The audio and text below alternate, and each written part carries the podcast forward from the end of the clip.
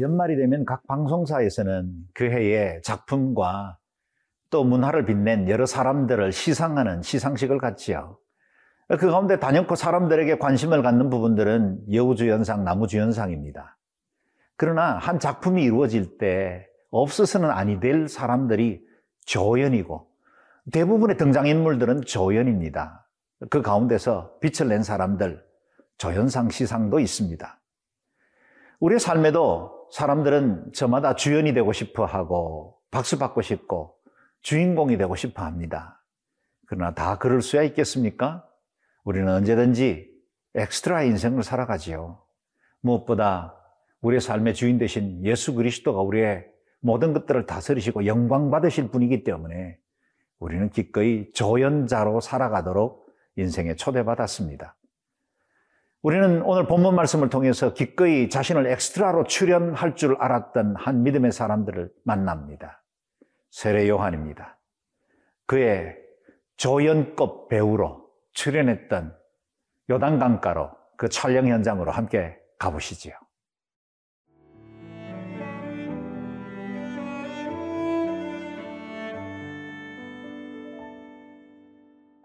요한복음 1장 19절에서 28절 말씀입니다.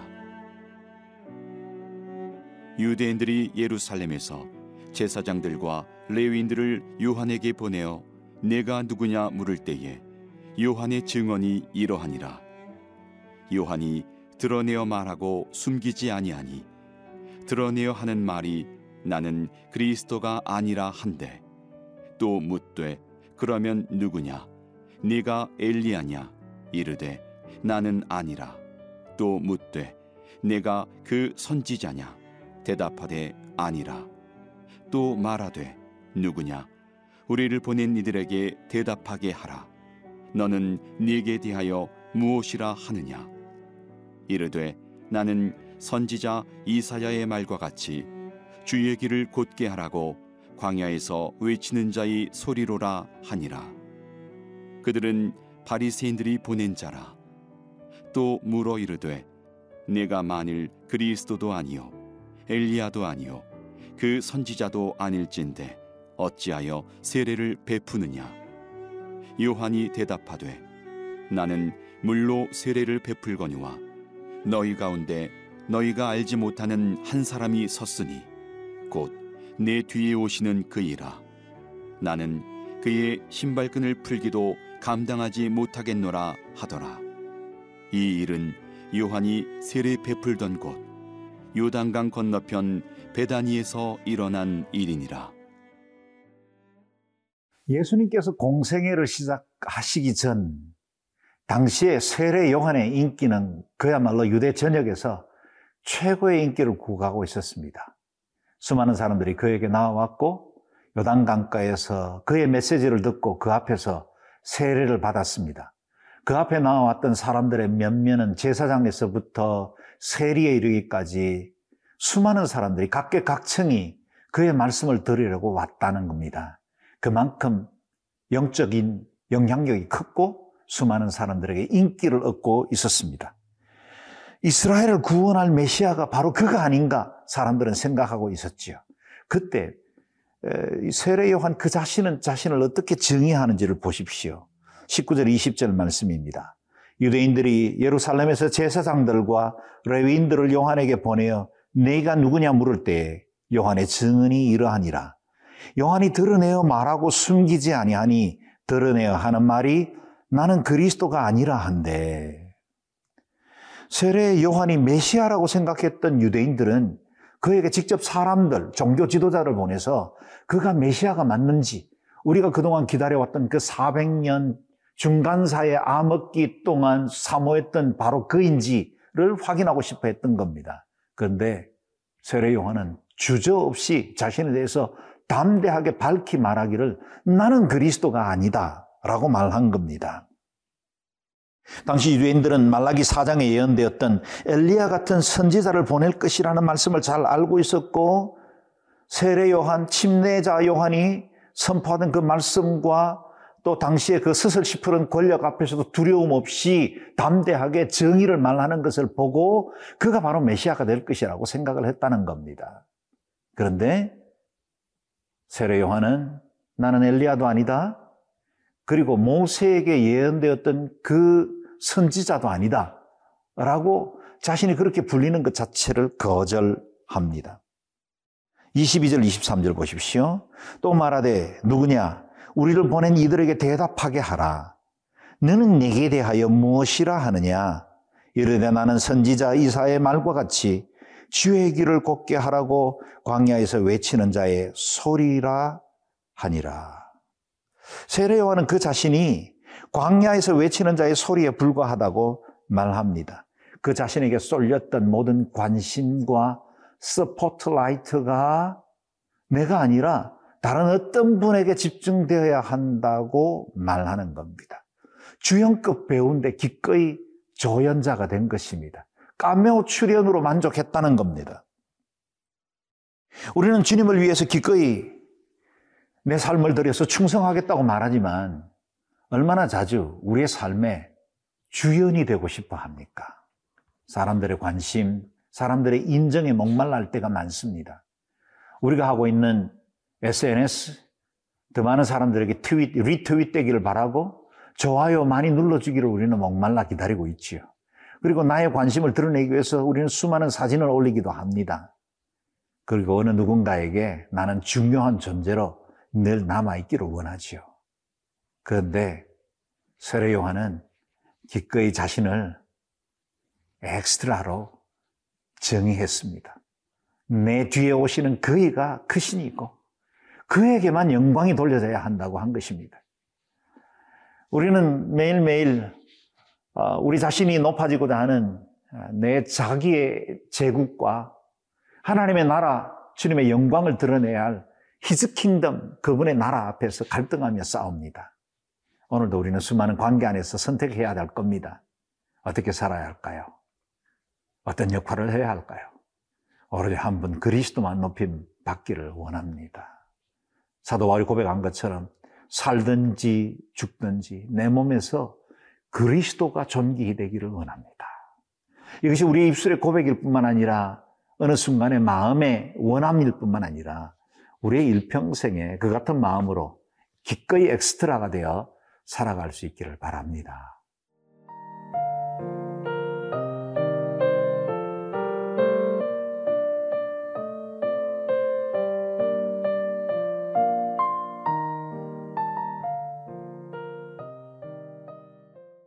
세례 요한이 자신은 그리스도가 아니라고 선언하기 시작하자 사람들은 그렇다면 왜 그가 세례를 베푸는지를 궁금해 했습니다. 그래서 두 번째 질문이 이어집니다. 이번에는 바리새인들을 보내서 물어보았습니다. 만약에 당신이 그리스도도 아니고 엘리야도 아니고 선지자도 아니라면 왜죄 용서를 선언하는 세례를 선포하느냐라고 물은 것입니다. 이 질문은 긍정적인 어프로치가 아닙니다. 부정적입니다. 공격적인 질문을 한 것입니다. 그에 대한 세례 요한의 대답을 보십시오. 26절에서 27절입니다. 요한이 대답하되 나는 물로 세례를 베풀거니와 너희 가운데 너희가 알지 못하는 한 사람이 있었으니 곧 내 뒤에 오시는 그이라. 나는 그의 신발끈을 풀기도 감당치 못하겠노라 하더라. 어, 나는 물로 세례를 베풀지만 내 뒤에 오시는 그분은 성령으로 세례를 베풀 것이라 라고 말씀합니다. 성령으로 세례를 베푸는 그분이 참 주인공이고 그분이 그리스도이며 그분이 온 세상을 구원할 메시아가 된다라고 선언합니다. 나는 그분의 신발끈 푸는 것도 감당치 못할 자격 없는 자다라고 말합니다. 당시에 종들이 주인이 바깥에서 외출을 하고 돌아오면 그 신발을 끈을 풀었던 것을 관례적으로 보면 세례 요한은 기꺼이 자신이 예수 그리스도의 종의 역할도 감당치 못할 자다 라고 말합니다. 자신에게 쏟아지던 모든 관심, 인기, 환호를 다 그리스도께로 돌렸습니다. 뿐만 아니라 자신에 대해서 공격적인 질문을 하고 있는 바리새인들 앞에서도 오로지 그리스도만 높였습니다. 우리에게는 우리를 칭찬하는 사람들도 있지만 때로는 우리를 비난하고 또 정죄하는 사람들도 있지요. 우리에 대해서 없는 말들을 지어내서 비난하는 사람들도 있습니다. 예, 그런 칭찬이든 비난이든 우리는 그 어떤 편에 섰든지 간에 언제나 내 뒤에 오시느니 내가 신발끈을 풀기도 감당치 못할 이라고 말했던 그리스도 예수님 한 분께만 모든 영광을 올려드려야 합니다. 요한은 허영에 빠지지 않았습니다. 그렇다고 해서 위축되지도 않았습니다. 오로지 자신의 사명만 정확하게 지켜나갔습니다.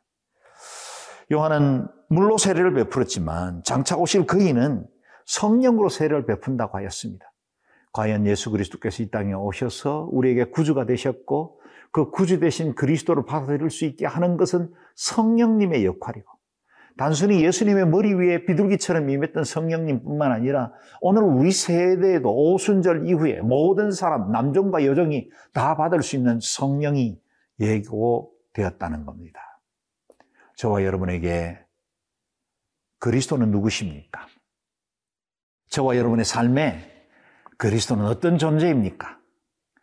세례 요한이 그랬던 것처럼 그리스도 한 분만 높이고 그리스도께서 내 삶의 주인 되시고 나의 모든 여정 가운데 그분이 찬양 받으실 수 있도록 그분께만 영광 돌리는 삶을 살 수 있기를 바랍니다. 오늘도 사람들로부터 받은 박수와 칭찬 때문에 우쭐하십니까? 또는 사람들의 비난과 평가 때문에 우울해지십니까? 우리의 눈을 들어 왕이신 하나님, 우리의 구주 되신 그리스도를 바라보는 귀한 시간 되기를 바랍니다. 그리고 고백하십시다. 주님, 기꺼이 엑스트라로 살겠습니다.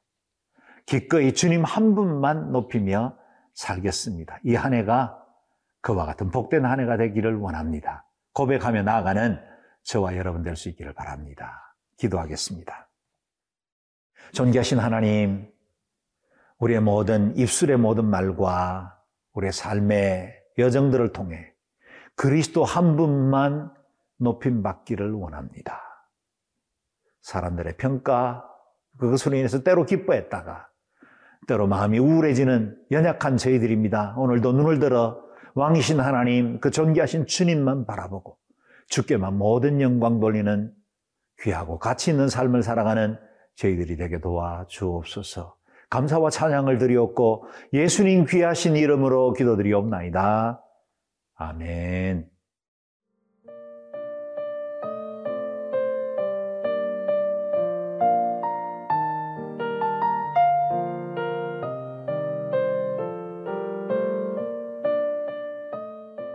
이 프로그램은 시청자 여러분의 소중한 후원으로 제작됩니다.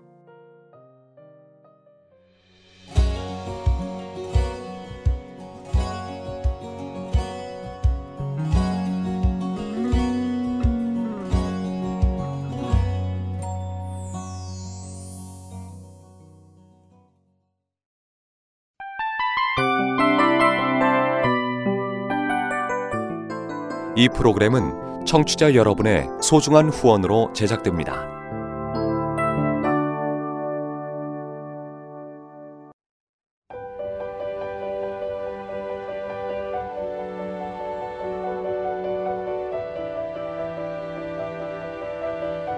세상에는 수많은 교회들이 있지만 더 깊이 있는 말씀 강해를 찾기 위해 크기로만 교회를 선정하지 않습니다. 보다 좋은 영적 콘텐츠를 더 많이 나누기 위해 방송비를 받지 않습니다. 1년 365일 복음만 전하고 싶어서 우리는 광고를 하지 않습니다. 온누리의 복음을 땅끝까지 CGN TV와 함께 땅끝 선교사가 되주세요.